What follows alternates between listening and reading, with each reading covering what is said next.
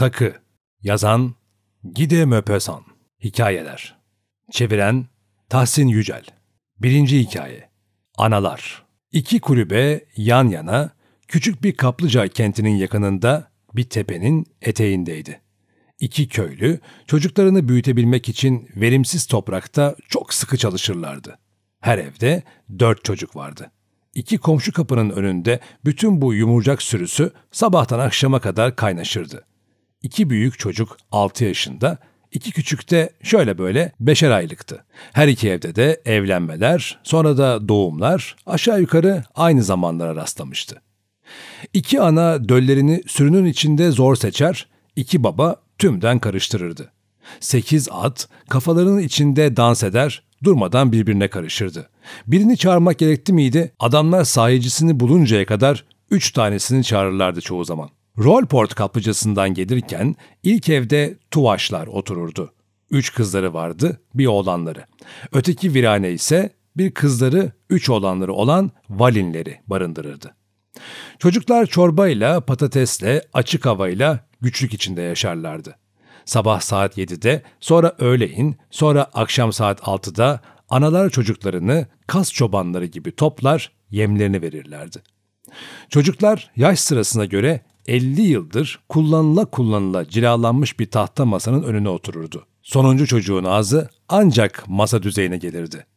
Önlerine içinde patatesler, ekmek ufakları, yarım lahana, üç soğandan yapılmış çorbamsı bir yemek bulunan çukur tabaklar konulur, tıka basa doyuncaya kadar yerlerdi. Ana küçüğünü kendi eliyle beslerdi. Pazar günleri sebze çorbasında birazcık et bulunması herkes için bayram olurdu. Baba her gün böyle yemek yemeliydik ki diye yineliye yineliye yemeğini geciktirirdi o gün. Bir Ağustos günü ikindi üzeri birdenbire hafif bir araba durdu iki kulübenin önünde. Arabayı kendi eliyle kullanan bir genç kadın yanında oturan beye ''Ah şu çocuk kümesine bak Henry'' dedi. ''Tozlar içinde kaynaşmaları ne hoş.'' Adam yanıt vermedi. Kendisi için bir keder, neredeyse bir serzeniş olan bu hayranlıklara alışkındı. Genç kadın gene konuştu. Öpeyim biraz şunları. Ah şu çocuklar, şu küçücük çocuklar gibi bir çocuğum olmasını ne kadar isterdim. Arabadan atlayarak çocuklara koştu. Sonunculardan birini Tuvaşlarınkini tuttu. Kollarının arasında kaldırıp kirli yanaklarından, toprakla pudralanmış sarı kıvırcık saçlarından, bu can sıkıcı okşayışlardan kurtulmak için sallayıp durduğu minicik ellerinden öptü. Sonra arabasına bindi, hızla sürdü. Ama ertesi hafta gene geldi. Kendisi de yere oturdu, oğlanın kollarını aldı, pastalarla doldurdu karnını, ötekilere şekerlemeler verdi. Bir küçük kız gibi oynadı çocuklarla. Kocası arabada sabırla bekliyordu. Gene geldi, ana babalarla tanıştı, cepleri eğlencelik yiyeceklerle, kuruşlarla dolu her gün geldi. Madame Henry Dubier'di adı. Bir sabah kocası da kendisiyle birlikte indi arabadan. Artık kendisini çok iyi tanıyan çocukların yanında durmadan köylülerin evine girdi. Oradaydılar. Çorbalarını pişirmek için odun yarıyorlardı. Şaşkın şaşkın doğruldular. İskemle verip beklediler. Genç kadın kesik, titrek bir sesle konuşmaya başladı. Sevgili dostlarım, sizinle görüşmeye geldim çünkü çünkü sizin küçük oğlunuzu alıp alıp götürmek istiyorum. Köylüler şaşıp kalmışlar, bir şey anlayamamışlardı. Yanıt vermediler. Genç kadın soluk aldı, gene konuştu. Bizim çocuğumuz yok, yalnızız. Kocamla ben, e, ona bakarız. İster misiniz?'' Köylü kadın işin iç yüzünü kavramaya başlıyordu. Yani siz Charlo'yu bizden almak mı istiyorsunuz diye sordu. Yok olmaz öyle şey. Söze Monsieur Dubier karıştı o zaman. E, karım iyi anlatamadı dedi. E, onu evlat edinmek istiyoruz ama sizi görmeye gelir. Davranışları düzgün olursa ki her şey öyle olacağını gösteriyor, mirasçımız olur. Bizim de çocuklarımız olursa mirası onlarla eşit olarak paylaşır. Ama istediğimiz gibi olmazsa ergin çağ geldiği zaman kendisine 20 bin frank vereceğiz. Bu para şimdiden bir notere bırakılacak. Sizi de düşündük. Sizlere de ömrünüzün sonuna kadar 100 frank aylık bağlanacak.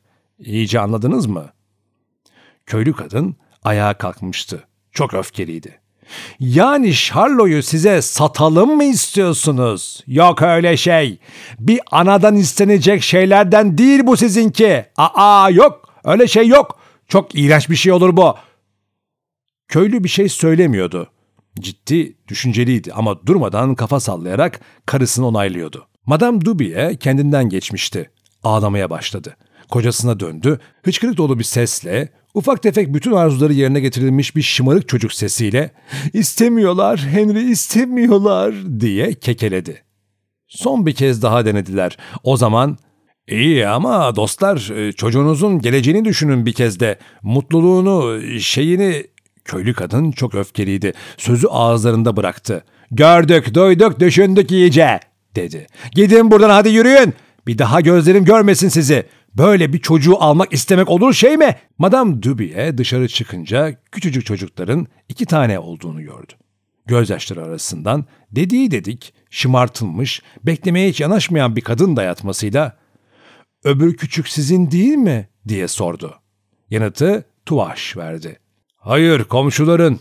İsterseniz onlara da gidebilirsiniz. Sonra evine girdi. İçeride karısının kızgın sesi çınlıyordu. Valinler sofradaydılar. İkisinin arasında duran tabaktan bıçağın ucuyla alıp cimrice ekmek dilimlerinin üzerine sürdükleri tereyağını ağır ağır yiyorlardı. Monsieur Dubier önerilerine yeniden başladı. Ama daha tatlı, daha dikkatli, daha kurnaz konuştu bu kez. İki köylü öneriye yanaşmadıklarını göstermek için başlarını sallıyorlardı ama her ay 100 frank alacaklarını duyunca birbirlerine baktılar. Gözleriyle akıl danıştılar birbirlerine. Sarsılmışlardı. Uzun zaman sustular. Kıvrana kıvrana, kararsız. Sonra kadın "Ne dersin adamım?" diye sordu. Adam bir özdeyiş söyler gibi "Hiç de fena değil derim." diye yanıtladı.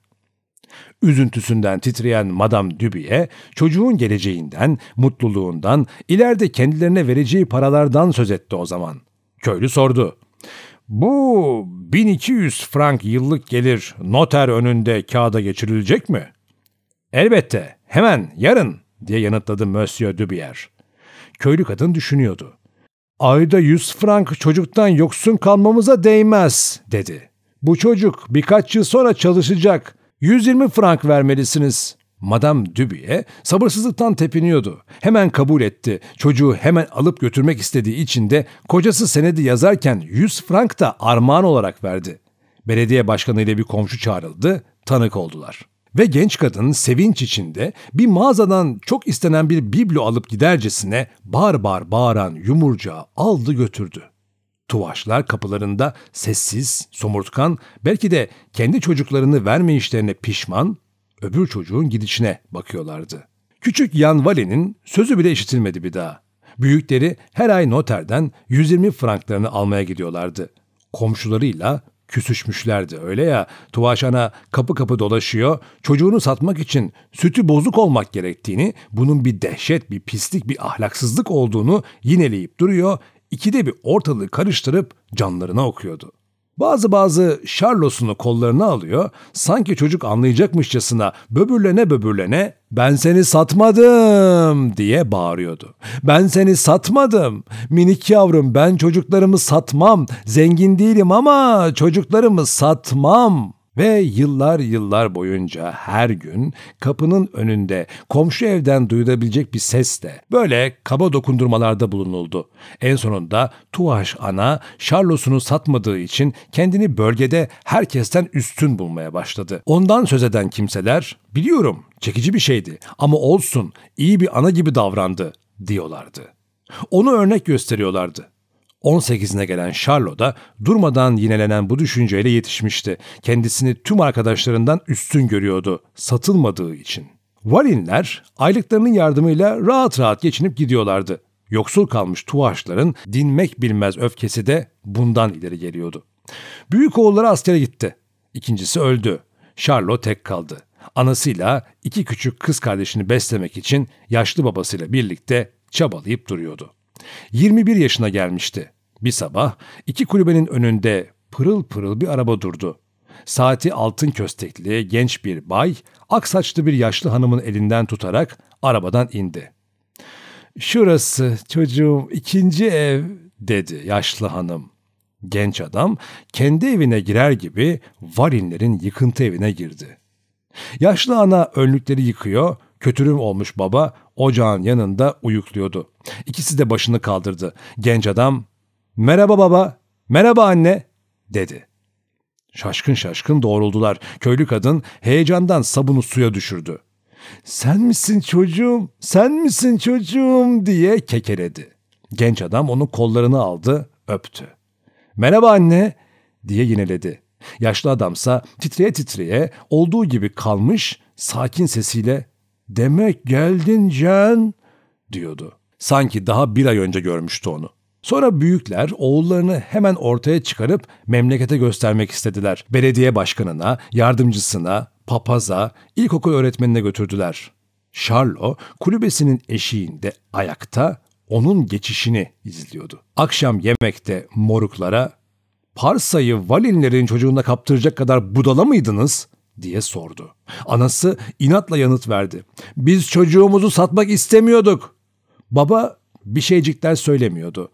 Oğlan gene konuştu. Böyle harcanmak çok kötü. O zaman Tuhaş baba öfkeli bir sesle ''Seni alıkoymamızı başımıza mı kakacaksın?'' dedi. ''Evet, başınıza kakıyorum.'' dedi genç adam. Sesi sertti. ''Hiçmişsiniz, hiç. Sizin gibi ana babalar çocukları mutsuz eder. Bırakıp gitmeli sizi.''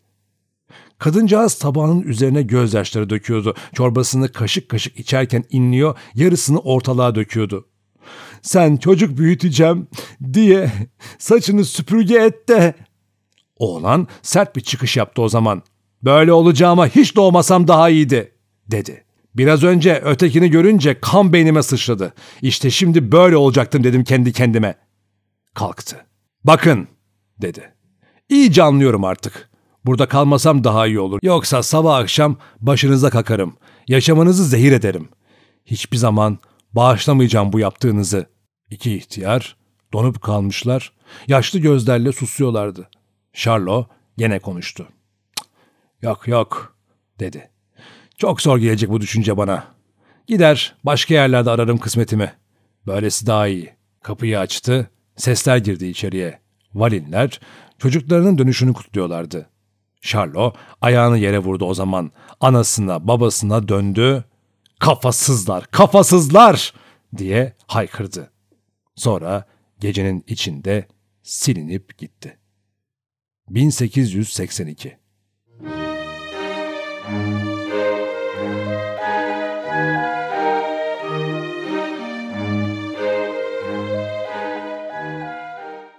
Kitaba da adını veren ikinci hikaye. Takı.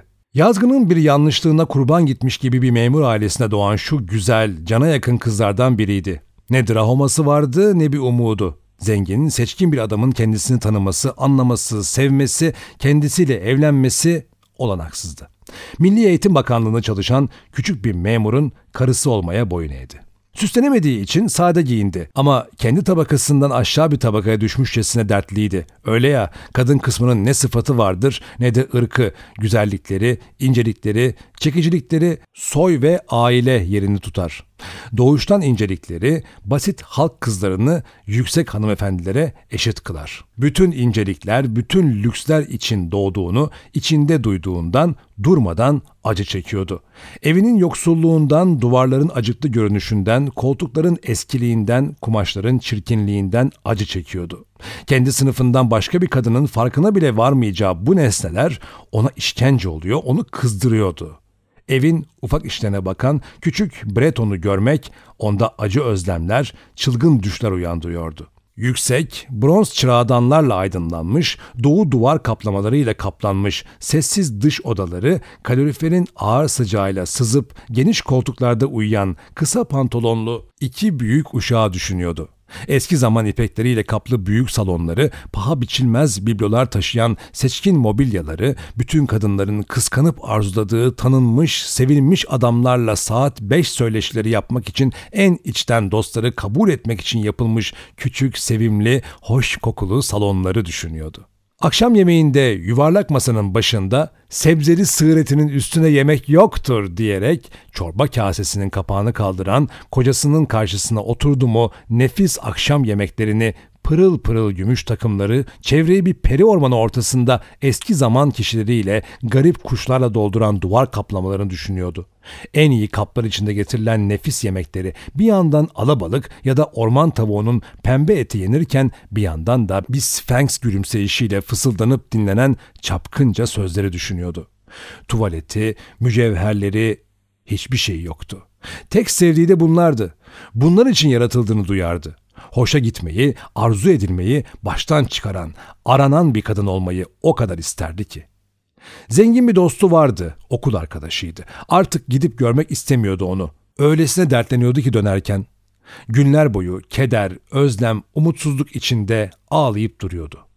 Bir akşam kocası büyük bir başarı kazanmış bir adam gibi elinde büyük bir zarfla eve geldi. "Bak, sana ne getirdim." dedi. Kadın çabucak yırtıverdi zarfı. İçinden bir kart çıkardı. Üzerinde basılı olarak şu sözcükler vardı. Milli Eğitim Bakanı ve Madame George Rampano, Monsieur ve Madame Loisel'den 18 Ocak pazartesi gecesi bakanlık köşkünde kendilerini onurlandırmalarını dilerler. Kocasının umduğu gibi sevinecek yerde çağrıyı küskün küskün masanın üstüne attı. ''Bunu ne yapayım istiyorsun?'' diye mırıldandı. Ben e, sevinirsin sanıyordum cicim dedi kocası. E, hiç dışarı çıkmıyorsun. E, bu da bir fırsat işte sana. Üstelik güzel bir fırsat. E, ben bunu ele geçirmek için ne güçlükler çektim. Herkes istiyor. Çok aradan bir şey ama memurlara pek vermiyorlar. E, yönetimin bütün ileri gelenlerini göreceksin orada. Kadın kızgın bir gözle ona bakıyordu. Sabırsızlıkla. Peki ama sırtıma ne giyeyim istiyorsun? dedi. Adam bunu düşünmemişti. Kekelemeye başladı. E, tiyatroya giderken giydiğin giysi var ya e, e, çok güzel gibi geliyor o bana ben... E... Karısının ağladığını görünce şaşkınlıktan afallayarak sustu. Gözlerinin uçlarından ağzının köşelerine doğru ağır ağır iki damla iniyordu. Neyin var, e, neyin var diye kekeledi. Ama kadın zorlu bir çabayla üzüntüsünü dizginlemişti. Islak yanaklarını kuruladı, sakin sakin yanıt verdi. Hiç, ancak e, tuvaletim yok. Bunun için bu şölene gidemem. E, karısı benden daha iyi giyimli olan birine ver davetiyeni. Adam üzgündü. E, bak Matilde dedi. Uygun bir tuvalet başka işlerde de işine yarayacak. Sade bir şey kaça çıkar dersin?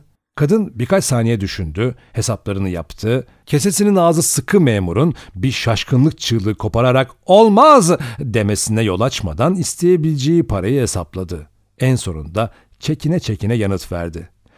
E, tam olarak bilmiyorum ya 400 frankla bu işi başarırım sanıyorum. Adam biraz sararmıştı. Çünkü gelecek yaz bir tüfek alıp pazar günleri Nanter Ovası'nda tarla kuşu vurmaya giden birkaç dostuyla av partilerine katılmak için ayırdığı para tam bu kadardı. E, pekala dedi gene de. 400 frankı vereceğim e, ama güzel bir giysi yaptırmaya çalış.'' Şölen günü yaklaşıyordu. Madame Loisel de kederli, kaygılı, düşünceli görünüyordu. Oysa tuvaleti hazırdı. Bir akşam kocası neyin var senin dedi. Üç gündür pek tuhafsın. Bir mücevherim, bir taşım, üzerime takacak hiçbir şeyim olmaması canımı sıkıyor. E, çok yoksul görüneceğim. Neredeyse bu şölene gitmemek daha iyi olur diyeceğim. E, doğal çiçekler takarsın dedi adam. Bu mevsimde çok güzel durur. 10 e, frank verdim mi 2-3 tane çok güzel gül alabilirsin. Kadının aklı hiç yatmamıştı bu düşünceye. Hayır, zengin kadınlar arasında yoksul görünmek kadar alçaltıcı bir şey yoktur, dedi. Ama kocası ne budalasın diye atıldı. Dostun Madame Forestier'e git. Ödünç olarak bir mücevher iste. Aranız iyidir verir. Kadın da bir sevinç çığlığı kopardı. Doğru, bunu hiç düşünmemiştim, dedi. Ertesi gün arkadaşına gidip üzüntüsünü anlattı. Madame Forestier aynalı dolabına doğru gitti, büyük bir kutu çıkarıp getirdi açtı. Madame Loisel'e seç şekerim dedi. Önce bilezikleri gördü. Sonra bir inci gerdanlık, sonra bir Venedik haçı. Çok iyi işlenmiş, altınlı taşlı. Başka bir şeyin yok mu? diye sordu. Var canım. Ara hangisini beğenirsin bilmem ki. Birdenbire kara satenden bir kutuda görkemli bir elmas gerdanlık buldu. Yüreği ölçüsüz bir heyecanla çarpmaya başladı. Alırken elleri titriyordu. Boynuna taktı, kendi görüntüsü karşısında coşkuya kapıldı. Sonra çekine çekine sıkıntıyla bana bunu verebilir misin? Yalnız bunu diye sordu. Ay evet canım elbette dedi arkadaşı. Dostunun boynuna atıldı, coşkunlukla öptü onu. Sonra gömüsüyle birlikte kaçıp gitti. Şölen günü geldi çattı. Madame Loisel çok beğenildi. Kadınların en güzeliydi. Şuhtu, zarifti, güler yüzlüydü, sevinçten deli gibiydi. Bütün erkekler ona bakıyor, adını soruyor, onunla tanıştırılmaya çalışıyorlardı. Kabinenin bütün ataşeleri onunla vals yapmak istiyorlardı. Bakanın da dikkatini çekti. Sarhoşlukla, coşkunlukla dans ediyordu. Zevkten sarhoş olmuştu. Hiçbir şey düşünmüyordu artık. Güzelliğinin, başarısının utkusu içinde bütün bu uyanmış arzulardan, bu öylesine tam, kadın yüreklerine öylesine hoş gelen utkudan oluşan bir tür mutluluk bulutu içindeydi. Sabah saat dörde doğru ayrıldı. Kocası gece yarısından beri hanımları çok eğlenen başka üç beyle birlikte küçük, ıssız bir salonda uyukluyordu. Çıkışta giyinmesi için getirdiği şeyleri karısının omuzlarına attı, günlük yaşamın alçak gönüllü giyeceklerini, yoksulluğu, balo tuvaletinin güzelliğini aşağılayan şeylerdi bunlar. Bunu sezinledi. Zengin, kürklere bürünen öbür kadınlara görünmemek için kaçmak istedi. Loysel ise onu tutuyordu. ''Dur biraz'' diyordu. ''Dışarıda soğuk alacaksın bir araba çağırayım.'' Ama o dinlemiyordu. Hızla iniyordu merdiveni. Sokağa çıkınca araba bulamadılar. Uzaktan geçen arabaların ardından bağıra bağıra yürümeye başladılar. Sene doğru indiler. Umutları kırık, titreye titreye. En sonunda şu eski gece kupalarından, gündüzleri düşkünlüklerinden utanıyormuşçasına Paris'te ancak gece çöktükten sonra görünmeye başlayan arabalardan birini buldular. Araba onları Martis sokağına, kapılarına kadar getirdi. Hüzünlü hüzünlü evlerine çıktılar. Bitmişti onun için. Kocasıysa saat 10'da bakanlıkta bulunması gerektiğini düşünüyordu. Kendini bir kez daha o utku içinde görmek için omuzlarına sardıklarını çıkardı. Aynanın önüne geldi. Ama birdenbire bir çığlık kopardı. Gerdanlık boynunda değildi. Kocası yarı yarıya soyunmuş durumdaydı. ''Ne oldu?'' diye sordu. Kadın ona döndü. Deli gibi şey şey ma madam madam madam Forestier'in gerdanlığı yok olmuş dedi. Adam doğruldu. Şaşkın, çılgın gibi. Ne? Nasıl? Ha, olamaz. Tuvaletin, mantonun kıvrımlarında, ceplerde, her yerde, her yerde gerdanlığı aradılar, bulamadılar. Balodan ayrılırken üzerinde miydi emin misin? diye soruyordu adam. He, evet, bakanlığın avlusunda yoklamıştım. Ama sokakta yitirsen düştüğünü duyardık. Arabada olmalı. Evet olabilir. Numarasını aldın mı? Ha, hayır. E, ya sen sen bakmamış mıydın? Hayır. Donmuş gibi bakıyorlardı birbirlerine. Sonunda Loysel yeniden giyindi. Yürüyerek geldiğimiz yolları bir daha dolaşacağım. Bakalım bulabilecek miyim? dedi. Dışarı çıktı. Kadın yatmaya güç bulamadı. Bir iskemleye çöktü. Soğukta, düşüncesiz, tuvaleti üstünde öylece kaldı.'' Kocası saat 7'ye doğru eve döndü. Bulamamıştı. Polis müdürlüğüne gitti, ödül verileceğini bildirmek için gazetelere gitti, araba şirketine, kısacası en ufak bir umut uyandıran her yere gitti. Kadın bütün gün bu korkunç yıkımın şaşkınlığı içinde bekledi. Akşam Loysel döndü, yüzü çökmüş, solgun, hiçbir şey bulamamıştı. Gerdanlığın çengelinin kırıldığını, onarıma verdiğini yaz arkadaşına.'' Zaman kazanırız. O söyledi, karısı yazdı. Bir hafta sonra tüm umutlarını yitirmişlerdi. Loysel beş yıl birden yaşlanmıştı sanki. Bu mücevherin yerine başkasını koymalı, dedi. Ertesi gün kutuyu aldılar. İçinde adı bulunan kuyumcuya gittiler. Adam defterlerine baktı. Bu mücevheri ben satmamışım hanımefendi. Ben yalnız kutuyu vermişimdir, dedi. Kuyumcu kuyumcu dolaştılar o zaman. Kafalarını yoklayıp Öbürünün aynı olan bir takı aradılar. Kederden, tasadan hastaydı ikisi de. Palais Royal'de bir dükkanda buldukları elmas gerdanlık ötekine pek benzer gibiydi. 40 bin franktı. 36 bine bırakacaklardı. Bu gerdanlığı 3 güne kadar satmamasını rica ettiler kuyumcudan. Birincisini Şubat sonuna kadar bulacak olurlarsa 34 bin franka geri almasında şart koştular. Loysel'in babasından kalmış 10 bin frankı vardı. Gerisini borç alacaktı.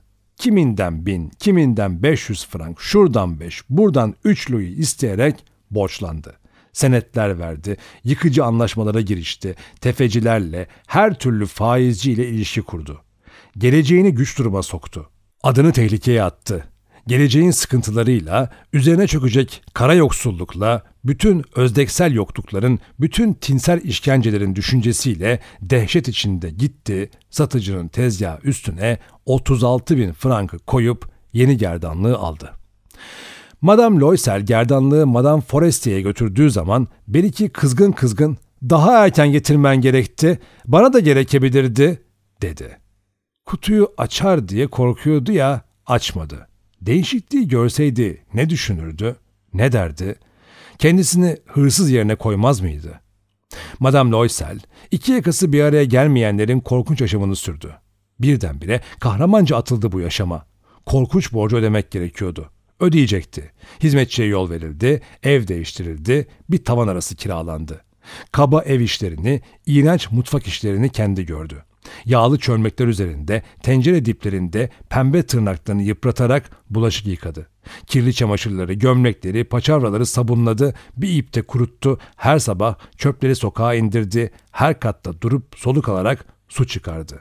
Halktan bir kadın gibi giyinerek sepeti kolunda manava, bakkala, kasaba gitti, alçalmış bir durumda parasını kuruş kuruş koruyarak pazarlık etti.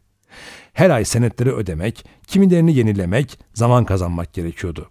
Kocası akşamları bir tüccarın hesaplarını temize çekiyor, geceleri de çoğu zaman beş kat kopya çıkarıyordu. Tam 10 yıl sürdü bu yaşam.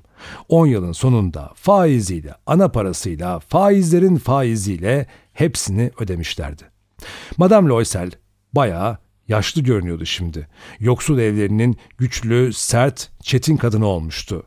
Saçları karışık, etekleri çarpık, elleri kırmızıydı. Yüksek sesle konuşuyor, döşemeleri bol suyla yıkıyordu.